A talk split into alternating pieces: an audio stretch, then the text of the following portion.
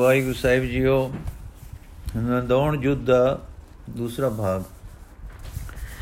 ਆਪਣੇ ਅੰਦਰਲੇ ਦੀਵਾਨਖਾਨੇ ਸ਼੍ਰੀ ਕਲਗੀਧਰ ਜੀ ਬਿਰਾਜ ਰਹੇ ਸਨ ਕਿ ਦੀਵਾਨ ਜੀ ਨੇ ਆ ਕੇ ਦੱਸਿਆ ਕਿ ਬਿਲਾਸਪੁਰ ਤੋਂ ਸੂ ਆਈ ਹੈ ਕਿ ਵਜ਼ੀਰ ਪਰਮਾਨੰਦ ਆਪ ਦੀ ਸੇਵਾ ਵਿੱਚ ਆ ਰਿਹਾ ਹੈ। ਇਹ ਵੀ ਸੂਈਆਂ ਨੂੰ ਪਤਾ ਲੱਗਾ ਹੈ ਕਿ ਪੰਮਾ ਪ੍ਰੋਹਿਤ ਤੇ ਰਾਜਾ ਪ੍ਰਿਥੀ ਚੰਦ ਵੀ ਨਾਲ ਹੈ। ਅਸਲ ਵਿੱਚ ਪੰਮੇ ਦੇ ਘਰੋਂ ਹੀ ਕਿਵੇਂ ਇਹ ਸੂ ਨਿਕਲੀ ਤੇ ਫਿਰ ਅਸਾਂ ਤੱਕ ਆਈ ਹੈ। ਗੁਰੂ ਜੀ ਕੁਝ ਕਾਰਜ ਦਾ ਪਤਾ ਲੱਗਾ ਹੈ? ਦੀਵਾਨ ਜੀ, ਹਾਂ। ਸ਼੍ਰੀ ਜੀਓ ਪਹਾੜੀ ਰਾਜਿਆਂ ਨੇ ਜੋ ਏਕਾ ਕੀਤਾ ਸੀ ਕਿ ਮੀਆਂ ਖਾਨ ਜਾਂ ਉਸ ਦੇ ਗੱਲੇ ਦੂਤ ਨੂੰ ਖਿਰਾਜ ਤੇ ਮੰਗਿਆ ਧਨ ਨਹੀਂ ਦੇਣਾ ਉਹ ਸਾਡੇ ਏਕੇ ਨੂੰ ਵੇਖ ਕੇ ਜਾਂ ਨਾ ਲਊ ਜਾਂ ਘਟੂ। ਇਹ ਏਕਾ ਟੁੱਟ ਗਿਆ ਹੈ। ਕਾਂਗੜੇ ਦੇ ਰਾਜੇ ਤੇ ਬਿਜੜ ਵਾਲੀਏ ਦਿਆਲ ਚੰਦ ਰਾਜੇ ਨੇ ਕੁਝ ਥੋੜਾ ਬਹੁਤ ਦੇ ਕੇ ਅਲਫ ਖਾਨ ਰਜਾ ਲਿਆ ਹੈ। ਤੇ ਉਸ ਦੇ ਮਦਦਗਾਰ ਹੋ ਕੇ ਨੰਦੋਣ ਆ ਟਿੱਕੇ ਹਨ। ਤੇ ਭੀਮ ਚੰਦ ਨੂੰ ਵੰਗਿਆਰਿਆਂ ਨੇ ਕਿ ਜਾਂ ਤਾਂ ਜੰਗ ਕਰ, ਨਹੀਂ ਤਾਂ ਜੋ ਮੰਗਦੇ ਹਾਂ ਗੱਲ ਦੇ।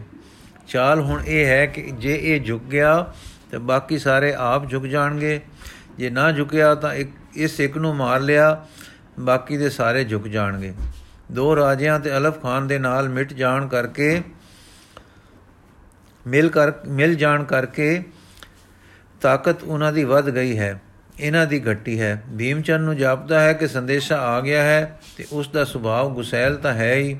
ਤੀਰੰਦਾਜ਼ ਵੀ ਹੈ ਉਹ। ਤੀਰੰਦਾਜ਼ ਵੀ ਹੈ ਉਹ। ਹੈ। ਉਸ ਦੀ ਮਰਜ਼ੀ ਲੜਨ ਦੀ ਹੈ ਤੇ ਆਪ ਦੀ ਸਹਾਇਤਾ ਦੀ ਯਾਚਨਾ ਲਈ ਤਰੇ ਪਹਾੜੀਏ ਆ ਰਹੇ ਹਨ।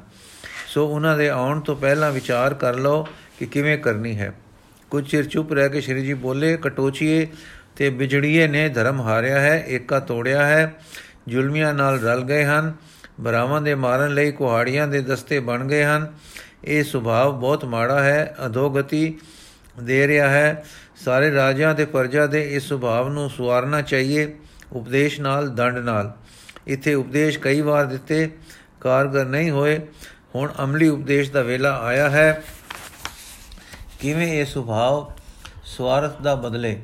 ਸਾਂਝੇ ਹਾਨ ਲਾਭ ਵੇਲੇ ਇਕੱਠਿਆਂ ਹੋਣਾ ਤੇ ਆਪਣਾ ਨਫਾ ਵਾਰ ਦੇਣਾ ਲੋਕਾਂ ਵਿੱਚ ਆਵੇ।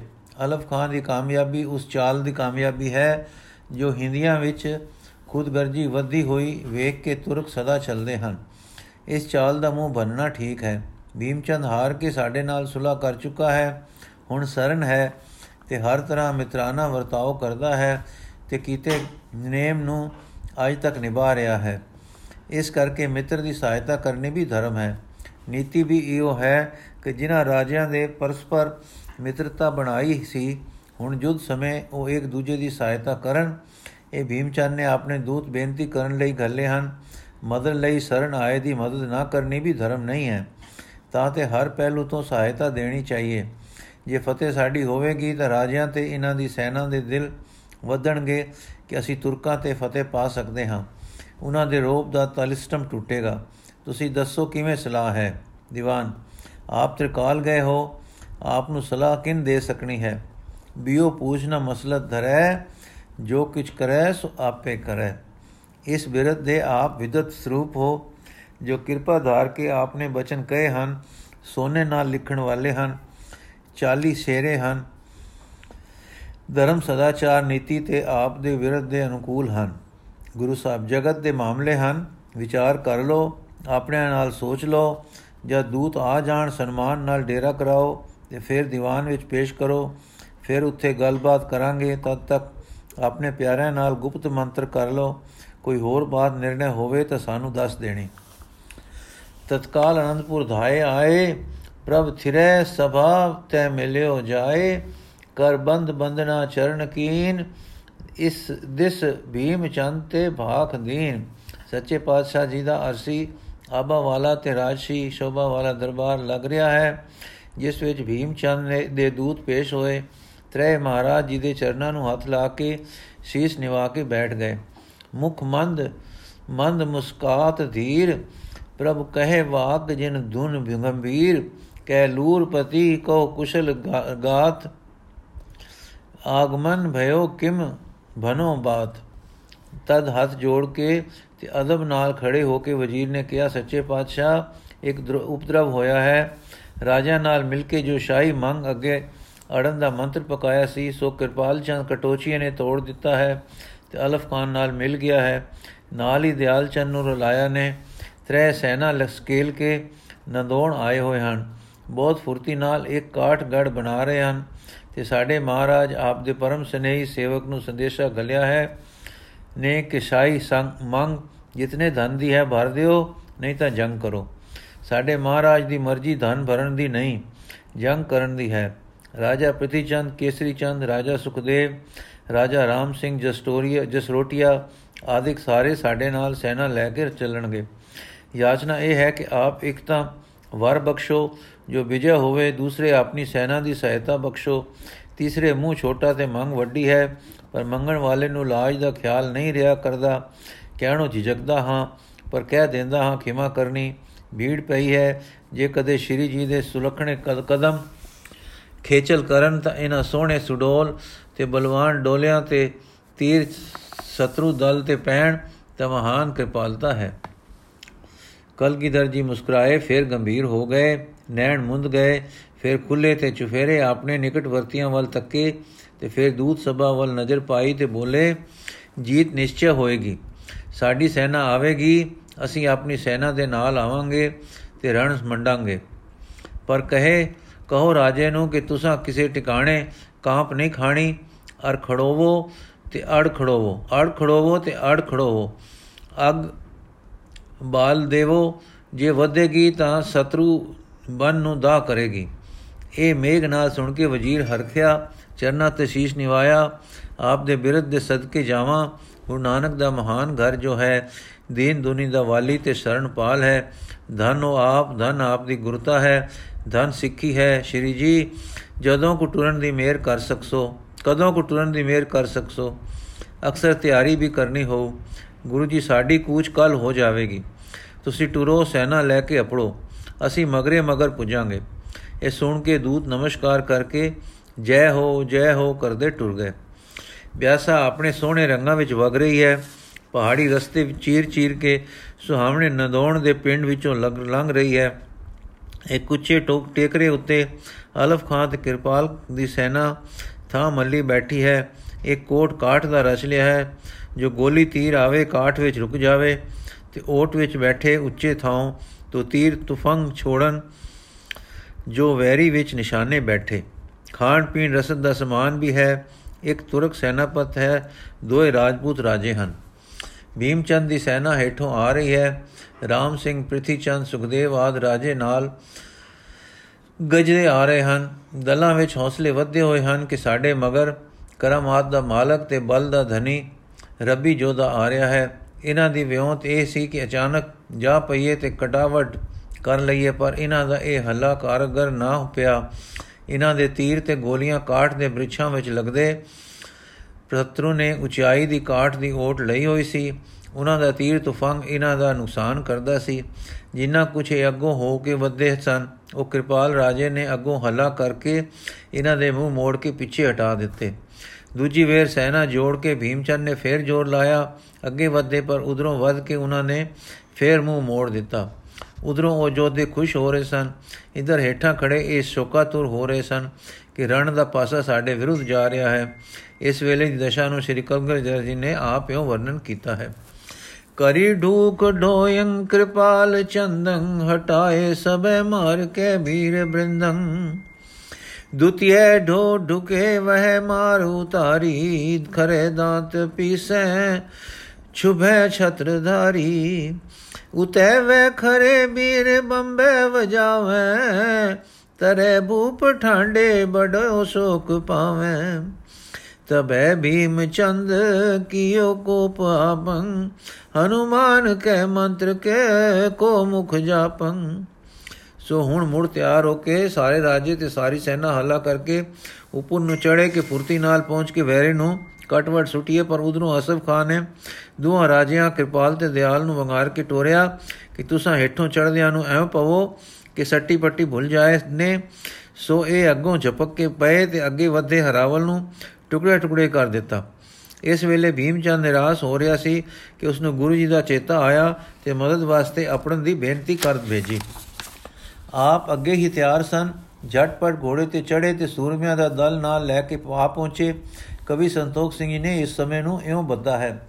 ਸ੍ਰੀ ਗੁਰੂ ਤੇਗ ਬਹਾਦਰ ਨੰਦਨ ਤੇਗ ਬਹਾਦਰ ਯੋ ਜੁਤ ਸੁਧ ਪਾਈ ਥਾਨ ਉਤੰਗ ਪੇ ਜੰਗ ਪਰਿਓ ਭਟ ਭੰਗ ਬੜੇ, ਬੜ ਮਾਰ ਮਚਾਈ। ਆਯੁਧ ਧਾਰ ਲਿਏ ਤਤਕਾਲ ਭੈ ਅਸਵਾਰ ਗਏ ਸਮੁਦਾਈ। ਤੁੰਦ ਤੁਰੰਗਮ ਕੀਨ ਤਬੈ ਰੰਗ ਰਨ ਰੰਗ ਬਿਖੈ ਹੋਇ ਕੈ ਸਮਹਾਈ ਸ੍ਰੀਪਤ ਕੋ ਨਿਰਪ ਆਵਤ ਦੇਖ, ਪਠਾਏ ਸੋਰ ਬਿਨਤ ਉਚਾਰੀ। ਆਪ ਬਹਾਦਰ ਧੀਰ ਬੜੇ ਸਗਲੇ ਦਲ ਕੇ ਅਵ ਹੋਏ ਅਗਾਰੀ। ਹੇਲ ਕਰਾਵੋ, ਆਯੁਧ ਘਾਵੋ ਵੀਰ ਚਲੇ ਗਨ ਆਪ ਵਿਚਾਰੀ। ਲਿਓ ਵਿਜੈ ਕਰਕੇ ਨ ਰਹੇ ਅਰ, ਜੈ ਲక్ష్ਮੀ ਛਬ ਪਾਇ ਤਿਆਰੀ। ਸਿਰ ਕਲਗੀ ਧਰ ਬੇਨਤੀ ਕੋ ਸੁਨ ਦੇਖ ਮਚੋ ਬੜ ਜੰਗ ਕਰਾਲਾ। ਜੈ ਔ ਰਸ ਵੀਰ ਹਤੋ ਸੁਪਤਿਓ ਤਤਕਾਲ ਹੀ ਜਾਗ ਉਠਿਓ ਬਲਵਾਲਾ, ਸ਼ਿਰਮੁਖ ਪੈ ਉਤਸਾਹ ਸੁਹਾਵਤ ਜਿਉ ਅਰਣੋਦੈ ਕੈ ਕੋ ਰੰਗ ਲਾਲਾ, ਹੇਲ ਕਰੋ ਹੋਏ ਸਮੁਖ ਬਾਰ, ਸੋ ਪੇਲ ਦੇ ਬਟ ਭੀਮ ਵਿਸਾਲਾ। ਗੁਰੂ ਜੀ ਨੇ ਹੁਣ ਆਪਣੇ ਯੁੱਧ ਵਿਦਿਆ ਦੇ ਤਰੀਕੇ ਨਾਲ ਸਾਰੀ ਸੈਨਾ ਨੂੰ ਵੰਡ ਕੇ ਐਸੀ ਬਾੜ ਗੋਲੀਆਂ ਦੇ ਤੀਰਾਂ ਦੀ ਚਲਾਈ ਕਿ ਇੱਕ ਉਚਾਈ ਪ੍ਰਾਪਤ ਕਰਕੇ ਸ਼ਤਰੂਆਂ ਦੇ ਕਾਟ ਗੜੇ ਵਿੱਚ ਉਹ ਬਰਖਾ ਕੀਤੀ ਕਿ ਉਹ ਸਾਰੇ ਘਬਰਾ ਗਏ। ਇਹ ਘੇਰੇ ਵਿੱਚ ਉਹ ਆਪ ਨੂੰ ਮਰੀਂਦਿਆਂ ਦੇਖ ਕੇ ਉਹ ਸਾਰੇ ਹੀ ਬਾਹਰ ਨਿਕਲ ਕੇ ਹੁਣ ਸਾਹਮਣੇ ਹੋ ਕੇ ਲੜੀਏ ਤੇ ਗੁਰੂ ਜੀ ਤੇ ਭੀਮਚੰਦ ਦੇ ਦਲ ਨੂੰ ਵੱਡਾ ਜ਼ੋਰ ਪਾ ਕੇ ਮੋੜ ਪਰਤਾਈਏ।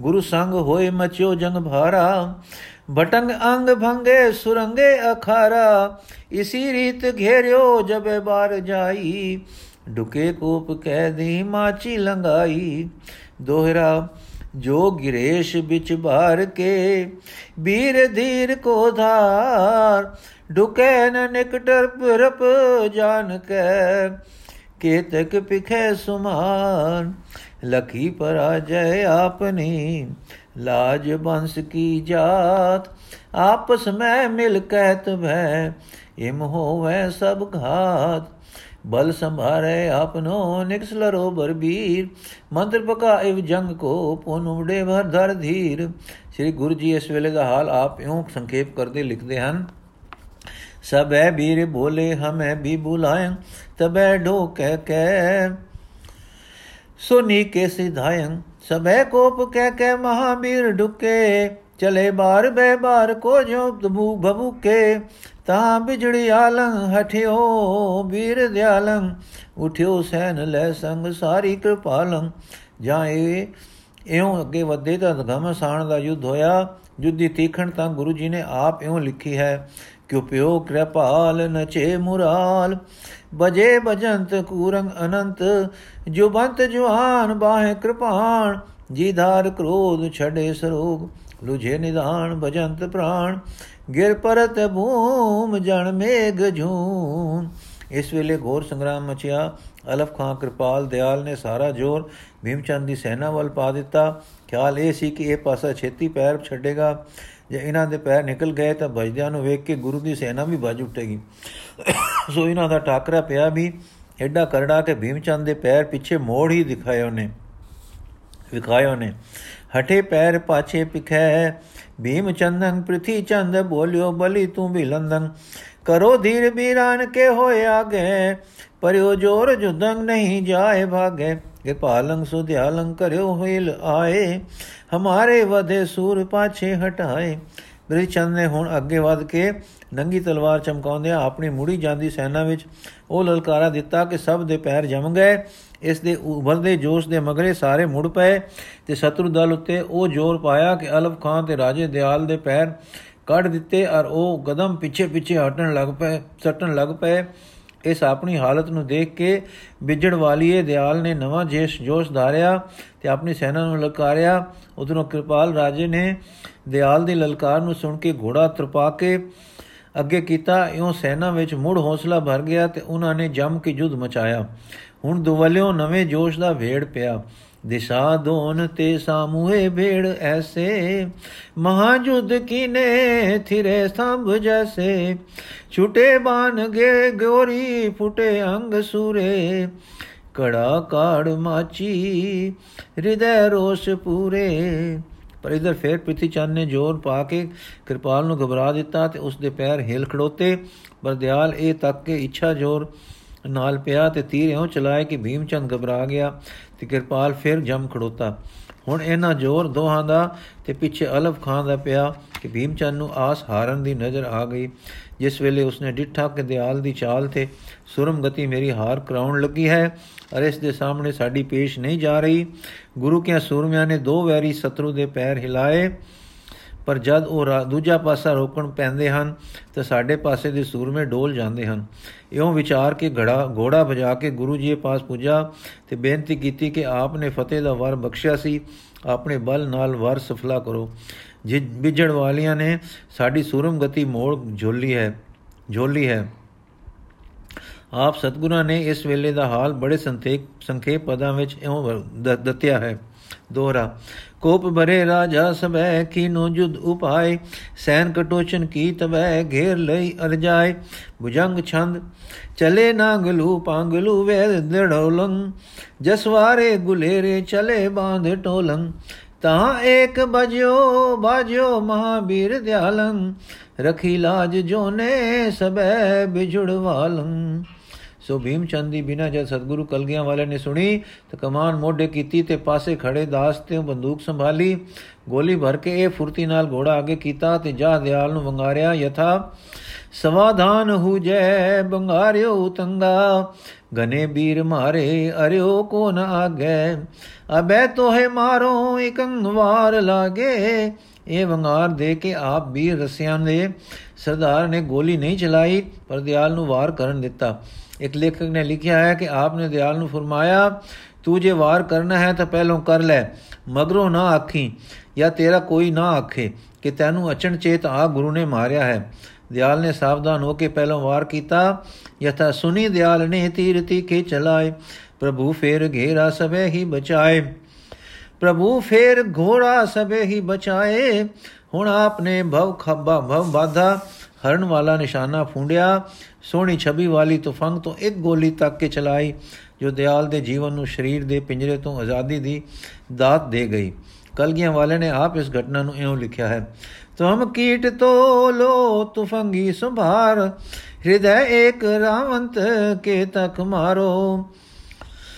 ਗਿਰਿਓ ਭੂਮ ਭੂਮੈ ਕਰਿਓ ਜੁਦ ਸੁਧੰ, ਤੋ ਮਾਰ ਬੋਲਿਓ ਮਹਾਮਾਨ ਕ੍ਰੋਧੰ।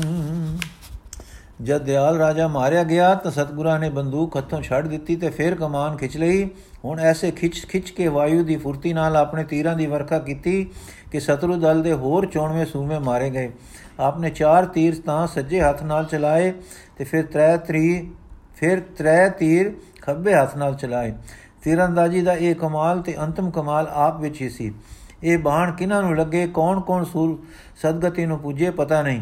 ਪਰ ਜ਼ਰੂਰ ਇਹ ਚੋਣਵੀਆਂ ਸੂਰਮਿਆਂ ਨੂੰ ਲੱਗੇ, ਜੋ ਸਤਵੇਂ ਬਾਣ ਮਗਰੋਂ ਸਪਸ਼ਟ ਦਿਸ ਪਿਆ ਕਿ ਵੈਰੀ ਦਾ ਦਲ ਭਜ ਉਠਿਆ ਹੈ, ਜੈਸਾ ਕਿ ਆਪ ਜੀ ਨੇ ਲਿਖਿਆ ਹੈ।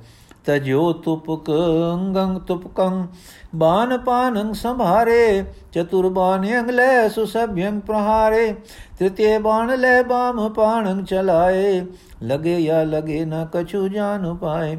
ਸੋ ਤੋ ਲੋਦਤ ਦਈ ਵਜੁਦ ਕੀਨੋ ਬਾਹੁ ਜਾਰੰ ਤਿਨੈ ਖੇਦ ਕੇ ਬਾਰ ਕੇ ਵਿੱਚ ਢਾਰੰ ਪਰੀ ਮਾਰ ਭੁੰਗੰ ਛੁਟੀ ਬਾਣ ਗੋਲੀ, ਮਨੋ ਸੂਰ ਬੈਠੇ ਡਲੀ ਖੇਲ ਹੋਲੀ। ਰਾਜਾ ਕਿਰਪਾਲ ਨੇ ਹੁਣ ਭਜਦਿਆਂ ਨੂੰ ਵੇਖ, ਆਪਣੇ ਆਪ ਨੂੰ ਫੌਜ ਦੇ ਮਗਰ ਕਰਕੇ ਯਤਨ ਕੀਤਾ। ਇਹ ਨੁਕਸਾਨ ਘਟ ਹੋਵੇ ਤੇ ਛੇਤੀ ਤੋਂ ਛੇਤੀ ਕਾਠ ਗੜ ਵਿੱਚ ਜਾ ਵੜੀਏ।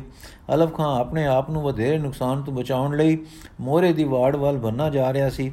ਇਧਰੋਂ ਹੁਣ ਗੋਲੀ ਬੰਦੂਕ ਦਾ ਹਰ ਤਰ੍ਹਾਂ ਨਾਲ ਜ਼ੋਰ ਪਾਇਆ ਜਾ ਰਿਹਾ ਸੀ ਕਿ ਸ਼ਤਰੂ ਦਲ ਸਾਰਾ ਵਾੜ ਵਿੱਚ ਜਾ ਵੜੇ।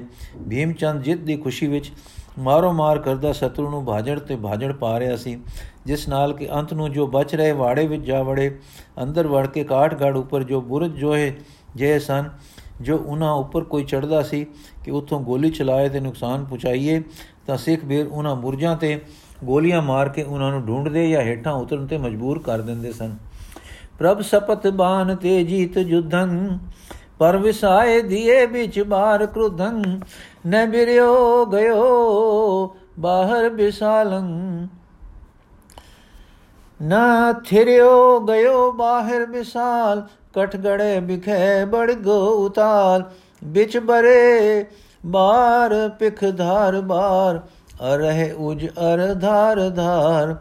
ਛੁਟੇ ਤੁਫੰਗ ਬੁੰਗੇਰ ਫੇਰ, ਵਿੱਚ ਥਿਰ ਕਟੋਚੀਆ ਲੀਨ ਗੇਰ। ਪੁਨ ਭਇਓ ਜੁਧ ਕਰਤ ਕ੍ਰਤਤ ਕਰਾਰ ਛੁਟਕੰਤ ਬਾਨ ਗੋਰੀ ਹਜ਼ਾਰ। ਥਿਰ ਭਏ बीच ਸਤਰਨ ਬਿਲੋ, ਤਬ ਸੁਬਟ ਆਪਣੇ ਲੀਨ ਰੋਕ। ਅਬ ਗਏ ਹਾਰ ਵਿੱਚ ਹੋਏ ਗਾੜ ਨਿਕਸੈ ਨ ਫਹਿਰ, ਵਡ ਤਰਾਸ ਬਾੜ ਏਮ ਫਤੇ ਲੀਨ ਪ੍ਰਭਰਣ ਮਜਾਰ ਦੋ ਦਿਸਨ ਬੀਚ ਲਖ ਕੇ ਉਧਾਰ। ਸਤਗੁਰ ਜੀ ਆਪ ਲਿਖਦੇ ਹਨ, ਲਿਓ ਜੀਤ ਬੈਰੀ ਕਿਉ ਆਨ ਡੇਰੰ। ਤੋ ਜਾਏ ਪਾਰੰਗ ਰਹੇ ਬਾਰ ਕੇਰੰ ਭਈ ਰਾਤਰ ਗੁਬਾਰ ਕੋ ਅਰਧ ਜਾਮੰ, ਤਬੈ ਛੋੜ ਕੇ ਬਾਰ ਦੇਵੈ ਦਮਾਮੰ। ਵੈਰੀ ਨੇ ਜਦ ਰਾਤ ਡੂੰਗੀ ਹੋਈ ਤਾਂ ਮਸ਼ਵਰਾ ਕੀਤਾ, ਉਸ ਵਿੱਚ ਇਸ ਨਿਰਣੇ ਤੇ ਆਪਣੇ ਕਿ ਭੀਮ ਚੰਦ ਦੀ ਜੈ ਗੁਰੂ ਜੀ ਕਰਕੇ ਹੋਈ ਹੈ, ਗੁਰੂ ਬਹੁਤ ਸੁਰਮਾ ਹੈ, ਤੇ ਉਸ ਦੀ ਸੈਨਾ ਜਾਣਾ ਹੋਲ ਕੇ ਲੜਦੀ ਹੈ। ਬਗਾਣੀ ਦਾ ਤਜਰਬਾ ਅੱਖਾਂ ਅੱਗੇ ਸੀ, ਤੇ ਦੂਸਰਾ ਅੱਜ ਡਿੱਠੋ ਨੇ, ਸ੍ਰੀ ਗੁਰੂ ਨਾਨਕ ਜੀ ਦੀ ਗਾਦੀ ਹੋਣ ਕਰਕੇ ਕਰਾਮਾਤ ਤੇ ਸੁਰਮ ਗਤੀ ਦੋ ਤਾਕਤਾਂ ਇਕੱਠੀਆਂ ਸਮਝਦੇ ਸਨ। ਫੈਸਲਾ ਇਹ ਹੋਇਆ ਕਿ ਹੁਣ ਜੰਗ ਜਾਰੀ ਰੱਖਣਾ ਮੁਨਾਸਬ ਨਹੀਂ, ਐਸਾ ਨਾ ਹੋਵੇ ਕਿ ਗੁਰੂ ਜੀ ਦੀ ਸੈਨਾ ਤੇ ਸਿੱਖ ਹੋਰ ਆ ਜਾਣ ਤੇ ਕੋਈ ਵੱਡੀ ਅੱਗ ਬਲ ਉੱਠੇ। ਹੁਣ ਪਿੱਛੇ ਹਟਣਾ ਮੁਨਾਸਬ ਹੈ ਤੇ ਕਾਂਗੜੇ ਚੱਲ ਕੇ ਇਹਨਾਂ ਰਾਜਿਆਂ ਨੂੰ ਪਾੜਨ ਦਾ ਦਾਅ ਘਾਉ ਸੋਚਾਂਗੇ। ਸੋ ਅੱਧੀ ਰਾਤ ਦੇ ਹਨੇਰੇ ਵਿੱਚ ਮਲਕੜੇ ਹੀ ਕਾਂਗੜੇ ਨੂੰ ਉੱਟ ਟੁਰੇ ਕਾਠਗੜ ਵਿੱਚ ਕੁਝ ਦਮ ਦਮਾਮਚੀ ਛੋੜ ਗਏ, ਜੋ ਰਾਤ ਨੂੰ ਦਮਾਮਿਆਂ ਤੇ ਟੰਕਾਰ ਦਿੰਦੇ ਰਹਿਣ, ਜਿਸ ਤੋਂ ਪਤਾ ਲੱਗਦਾ ਰਹੇ ਕਿ ਦੁਸ਼ਮਨ ਦਲ ਅਜੇ ਵਿੱਚ ਹੈ। ਇਉਂ ਮੁਕਾ ਮੁਕਾ ਨਦੋਣ ਦਾ ਜੰਗ ਦਾਤਾ ਜੀ ਆਪ ਲਿਖਦੇ ਹਨ, ਭਜਿਓ ਅਲਫ ਖਾਨੰ ਨ ਖਾਨਾ ਸੰਭਾਰਿਓ, ਭਜੇ ਔਰ ਬੀਰੰਗ, ਨਦੀ ਰੰਗ ਵਿਚਾਰਿਓ। ਨਦੀ ਪੈਦਿੰਗ ਅਸ਼ਟ ਕੀ ਨੇ ਮੁਕਾਮ, ਬਲੀ ਬਾਤ ਦੇਖੈ ਸਚੇ ਰਾਜ ਧਾਮ। ਦਇਆ ਰਾਮ, ਸੱਚੇ ਪਾਤਸ਼ਾਹ ਜੀ, ਜਥਾ ਜਥਾ ਹੋ ਆਇਆ ਹੈ ਕਾਠਗੜ ਵੇਖ ਆਇਆ ਹੈ, ਉਸ ਦੇ ਅੰਦਰ ਕੋਈ ਨਹੀਂ ਹੈ। ਅਲਫ ਖਾਂ ਤੇ ਕਿਰਪਾਲ ਸੈਨਾ ਸਮੇਤ ਰਾਤ, ਰਾਤੋਂ ਰਾਤ ਭਜ ਗਏ ਹਨ। ਇੱਕ ਦੋ ਦਮਾਮਚੀ ਰਾਤ ਦਮਾਮੇ ਵਜਾਉਂਦੇ ਰਹੇ ਹਨ। ਤੜਕਸਾਰ ਉਹ ਵੀ ਟੁਰ ਗਏ ਹਨ। ਵਾਹਿਗੁਰੂ ਜੀ ਦੀ ਮਿਹਰ ਨਾਲ ਫਤਿਹ ਪੂਰਨ ਹੋਈ ਹੈ। ਗੁਰੂ ਜੀ ਸ਼੍ਰੀ ਅਸਕੇਤ ਜੀ ਦੀ ਮਿਹਰ ਹੈ। ਕੁਝ ਪਤਾ ਲੱਗਾ ਹੈ ਕਿ ਕਿਰਪਾਲ ਤੇ ਅਲਫ ਖਾਂ ਕਿੱਥੇ ਕੁ ਗਏ ਹਨ? ਜੈਰਾਮ, ਠੀਕ ਪਤਾ ਨਹੀਂ। ਖਿਆਲ ਹੈ ਕਿ 10 ਕੁ ਕੋ ਰਾਤੋਂ ਰਾਤ ਨਿਕਲ ਗਏ ਹਨ। ਜ਼ਖਮੀ ਤੇ ਮੁਰਦੇ ਸਭ ਛੋੜ ਗਏ ਹਨ। ਕੁਝ ਸ਼ਸਤਰ ਤੇ ਰਸਨਾ ਵੀ ਰਹਿ ਗਈਆਂ ਹਨ। ਗੁਰੂ ਜੀ, ਆਪਣੇ ਜ਼ਖਮੀਆਂ ਦਾ ਕੀ ਹਾਲ ਹੈ? ਜੈਰਾਮ, ਆਪ ਦੇ ਹੁਕਮ ਮੁਜਬ ਰਾਤ ਹੀ ਮਸਾਲਾ ਬਾਲ ਕੇ ਸਾਰੇ ਘਾਇਲ ਲੱਭ ਲਏ ਹਨ ਸਨ। ਤੇ ਮਲਮ ਪੱਟੀ ਸਭ ਦੀ ਕਰਾਈ ਗਈ ਸੀ। ਰਾਜਿਆਂ ਦੇ ਘਾਇਲ ਵੀ ਲੱਭ ਆਂਦੇ ਸੀ। ਇਹਨਾਂ ਦੀ ਮਲਮ ਪੱਟੀ ਵੀ ਹੋ ਗਈ ਸੀ। ਇਹਨਾਂ ਸਾਰੇ ਘਾਇਲਾਂ ਵਿੱਚ ਕਈ ਸਰੀਰ ਹੁਣ ਤੱਕ ਚੜ ਚੁੱਕੇ ਹਨ, ਪਰ ਬਹੁਤੇ ਅੱਛੇ ਹਾਲ ਵਿੱਚ ਹਨ ਜੋ ਬਚ ਜਾਣਗੇ। ਗੁਰੂ ਜੀ ਵੈਰੀ ਦਲ ਦਾ ਧਰਮ ਸੀ ਕਿ ਰਾਤ ਨੂੰ ਆਪਣੇ ਘਾਇਲ ਬਚਾਉਂਦੇ।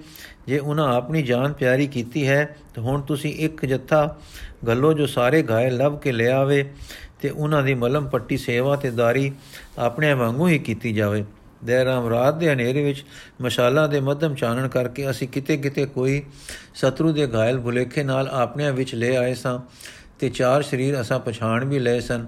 ਉਹਨਾਂ ਦੀ ਸੇਵਾ ਆਪ ਦੇ ਸਦਾ ਦੇ ਦਾਤਾ ਸਦਾ ਦੇ ਦਾਤਾ ਸੁਭਾਅ ਅਨੁਸਾਰ ਆਪਣੇ ਦੇ ਤੁਲ ਹੀ ਹੋ ਰਹੀ ਹੈ। ਹੁਣ ਮੁੜ ਆਦਮੀ ਗਲਦੇ ਹਾਂ, ਬਹੁਤੇ ਘਾਇਲ ਕਾਠਗੜ ਦੇ ਅੰਦਰ ਹਨ, ਜੋ ਤੱਤੇ ਘਾ ਦੌੜਦੇ, ਭਜਦੇ ਅੰਦਰ ਪਹੁੰਚ ਗਏ ਸਨ। ਪਰ ਠੰਡੇ ਹੋ ਕੇ ਫਿਰ ਆਪਣਿਆਂ ਦੇ ਨਾਲ ਅੱਧੀ ਰਾਤ ਨੂੰ ਜਾ ਨਹੀਂ ਸਕੇ। ਗੁਰੂ ਜੀ, ਫੇਰ ਛੇਤੀ ਕਰੋ। ਜਿਸ ਜਿਸ ਦੀ ਪੀੜਾ, ਜਿੰਨੀ ਛੇਤੀ ਹਰ ਸਕੋ, ਉਨੀ ਹੀ ਸੁਖਦਾਈ ਗੱਲ ਹੈ। ਇੱਕ ਜਥਾ ਉਧਰ ਨੂੰ ਟੋਰ ਦਿਓ ਤੇ ਤੁਸੀਂ ਇੱਧਰ ਸਭ ਦੀ ਖਬਰ ਲਓ। ਅਸੀਂ ਆਪ ਵੀ ਆਉਂਦੇ ਹਾਂ। ਥੋੜੇ ਚਿਰ ਮਗਰੋਂ ਦਇਆ ਰਾਮ ਫਿਰ ਆਇਆ। ਪਾਤਸ਼ਾਹ, ਜਥਾ ਟੋਰ ਦਿੱਤਾ ਹੈ। ਮਰ ਚੁੱਕਿਆਂ ਸ਼ਹੀਦਾਂ ਵਾਸਤੇ ਕੀ ਹੁਕਮ ਹੈ? ਗੁਰੂ ਜੀ, ਬਿਆਸ ਦੇ ਕਿਨਾਰੇ ਅੰਗੀਠਾ ਸਜਾ ਕੇ ਦਾ ਦਿਓ। ਫਿਰ ਵਿਭੂਤੀ ਜਲ ਪ੍ਰਵਾਹ ਕਰ ਦਿਓ। ਰਾਜਿਆਂ ਦੇ ਮੁਰਦਿਆਂ ਬਾਬਤ ਮੁਰਦੇ ਇਕੱਠੇ ਕਰ ਕਰਕੇ ਖਬਰ ਗੱਲ ਦਿਓ ਨੇ, ਜਿਵੇਂ ਕਹਿਣ ਕਹਿਣ ਕਰ ਦਿਓ। ਸ਼ਤਰੂ ਦਲ ਦੇ ਹਿੰਦੂ ਮਰ ਚੁੱਕੇ ਵੀ ਇਕੱਠੇ ਕਰਕੇ ਰਾਜਿਆਂ ਤੋਂ ਪੁੱਛੋ, ਰਾਜੇ ਦਿਆਲ ਦਾ ਦਾ ਸੰਸਕਾਰ ਵੀ ਰਾਜਿਆਂ ਦੇ ਸਪੁਰਦ ਕਰੋ। ਉਸ ਦੀ ਲੋਥ ਬੜੇ ਸਤਕਾਰ ਨਾਲ ਰਾਜਿਆਂ ਦੇ ਡੇਰੇ ਅਪਣਾ ਦਿਓ। ਮੁਸਲਮਾਨਾਂ ਨੂੰ ਟੋਇਆ ਪੁੱਟ ਕੇ ਦਬਾ ਦਿਓ ਤੇ ਉੱਤੇ ਟਿੱਬੀ ਜਈ ਬਣਾ ਦਿਓ। ਜੈ ਰਾਮ, ਸਤ ਬਚਨ। ਕੁਛ ਚਿਰ ਮਗਰੋਂ ਸਤਗੁਰੂ ਜੀ ਵੀ ਆਪ ਉੱਠੇ, ਤਿਆਰ ਬਰ ਤਿਆਰ ਹੋ ਕੇ ਗਾਇਲਾਂ ਦੇ ਟਿਕਾਣੇ ਆਪਣੇ ਸਭ ਨਾਲ ਦਰਦ ਵੰਡਾਇਆ। ਫਿਰ ਸ਼ਤਰੂ ਦਲ ਦੇ ਘਾਇਲਾਂ ਦੀ ਮਲਮ ਪੱਟੀ ਵੇਖੀ। ਉਹਨਾਂ ਨੂੰ ਦਿਲਾਸਾ ਦਿੱਤਾ ਤੇ ਆਖਿਆ ਕਿ ਰਾਜੀ ਹੋ ਜਾਓਗੇ ਤਾਂ ਛੁੱਟੀ ਮਿਲ ਜਾਏਗੀ। ਸਾਡੀ ਤੁਸਾਂ ਨਾਲ ਕੋਈ ਨਿਜ ਦੀ ਸ਼ਤਰੂਤਾ ਨਹੀਂ ਹੈ। ਇੱਥੋਂ ਉੱਠ ਕੇ ਸਿੱਖਾਂ ਦੇ ਅੰਗੀਠੇ ਪਾਸ ਆਏ, ਆਪਣੇ ਹੱਥੀ ਅਗਨੀ ਦਿੱਤੀ ਤੇ ਵਰ ਦਿੱਤਾ। ਸਦਾ ਸੁਖੀ ਰਹੋ। ਇਸ ਤੋਂ ਮਗਰੋਂ ਆਪਣਾ ਡੇਰਾ ਬਿਆਸਾ ਦੇ ਇੱਕ ਸੁਹਾਵਣੇ ਥਾਵੇਂ ਰੱਖਿਆ। ਰਾਜੇ ਸਾਰੇ ਮਿਲਣ ਆਉਂਦੇ ਰਹੇ।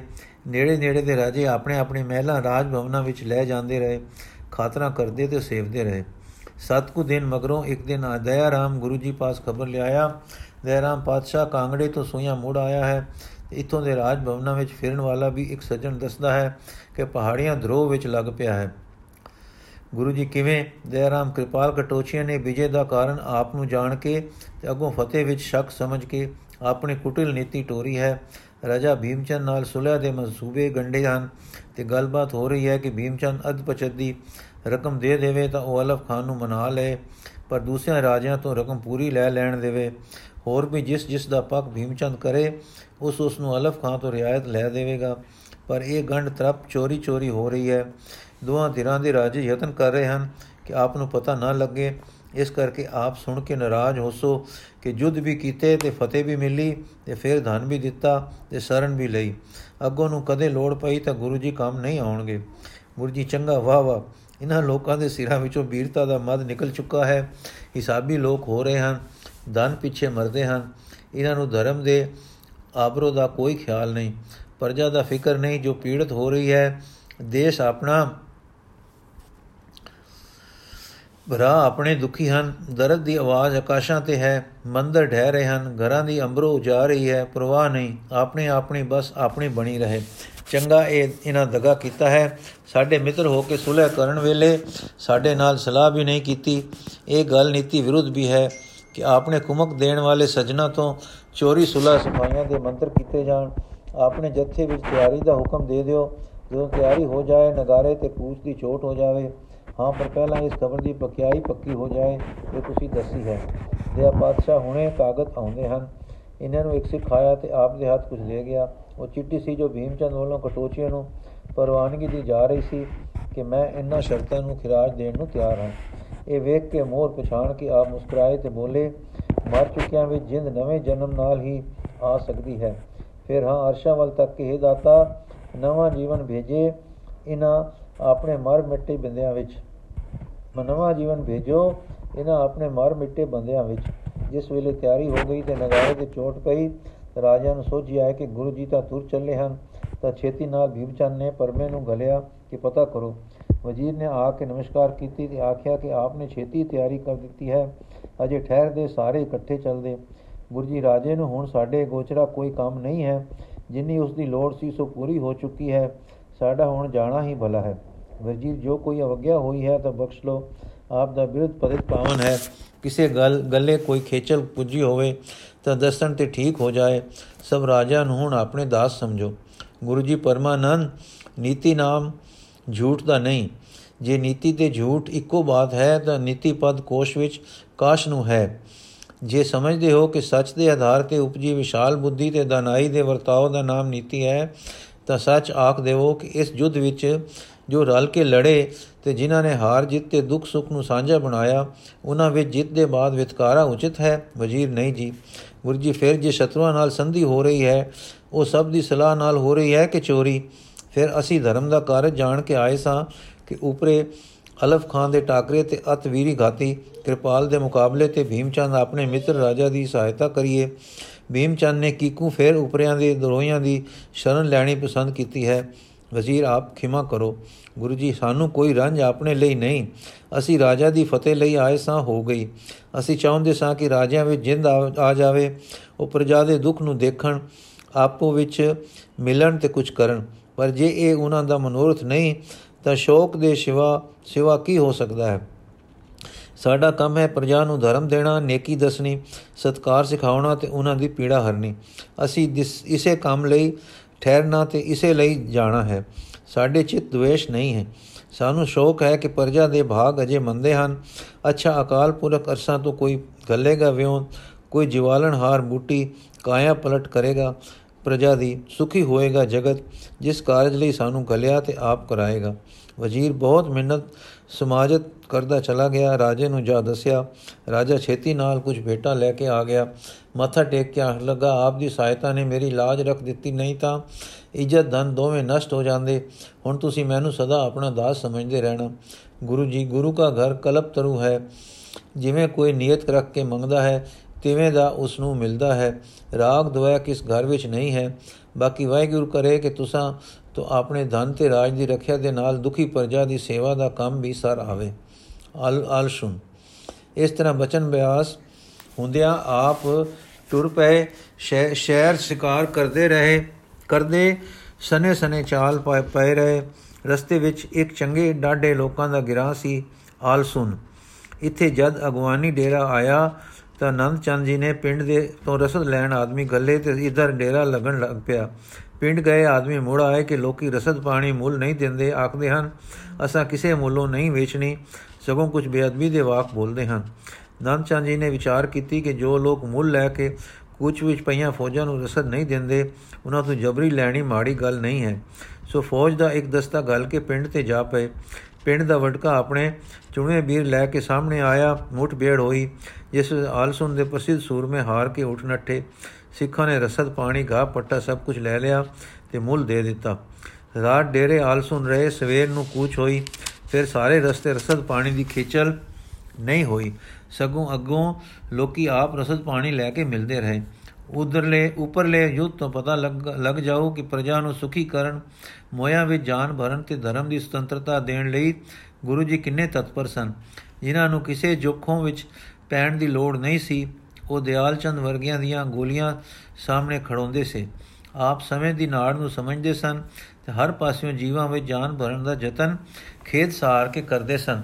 ਜੰਗ ਨਿਰਾ ਜੰਗ ਲਈ ਨਹੀਂ ਸੀ, ਪਰ ਪ੍ਰਜਾ ਦੇ ਜ਼ੁਲਮ ਤੇ ਬਦੇਸ਼ੀਆਂ ਦੀ ਗੁਲਾਮੀ ਜੋ ਕਸ਼ਟ ਦੇ ਰਹੀ ਸੀ, ਪ੍ਰਜਾ ਵਿੱਚ ਵੀਰ ਰਸ ਆਏ ਬਿਨਾ ਦੂਰ ਨਹੀਂ ਸੀ ਹੋ ਸਕਦੀ। ਇਸ ਲਈ ਵੀਰ ਰਸੀ ਰੰਗ ਸੁਰਤਾਂ ਨੂੰ ਲਾ ਰਹੇ ਸਨ। ਇੱਕ ਪਾਸੇ ਨਾਮ ਰਸ, ਦੂਏ ਪਾਸੇ ਵੀਰ ਰਸ। ਇਹ ਇੱਕ ਨਵੀਂ ਕਰਾਮਾਤੀ ਛੂ ਲੱਗ ਰਹੀ ਸੀ। ਉੱਚੇ ਆਚਰਣ ਬਿਨਾ ਕੋਈ ਜੀਵਨ, ਕੋਈ ਉન્નਤੀ ਕੋਈ ਨੀਤੀ ਜਗਤ ਨੂੰ ਸੁਖਦਾਈ ਨਹੀਂ ਹੋ ਸਕਦੀ। ਇਸ ਅਚਰਜ ਦਾ ਕਲਗੀਧਰ ਜੀਵਨ ਕਮਾਲ ਹੈ। ਵਾਹਿਗੁਰੂ ਜੀ ਕਾ ਖਾਲਸਾ, ਵਾਹਿਗੁਰੂ ਜੀ ਕੀ ਫਤਿਹ। ਅੱਜ ਦੀ ਸਾਖੀ ਸੰਪੂਰਨ ਹੋਈ ਜੀ।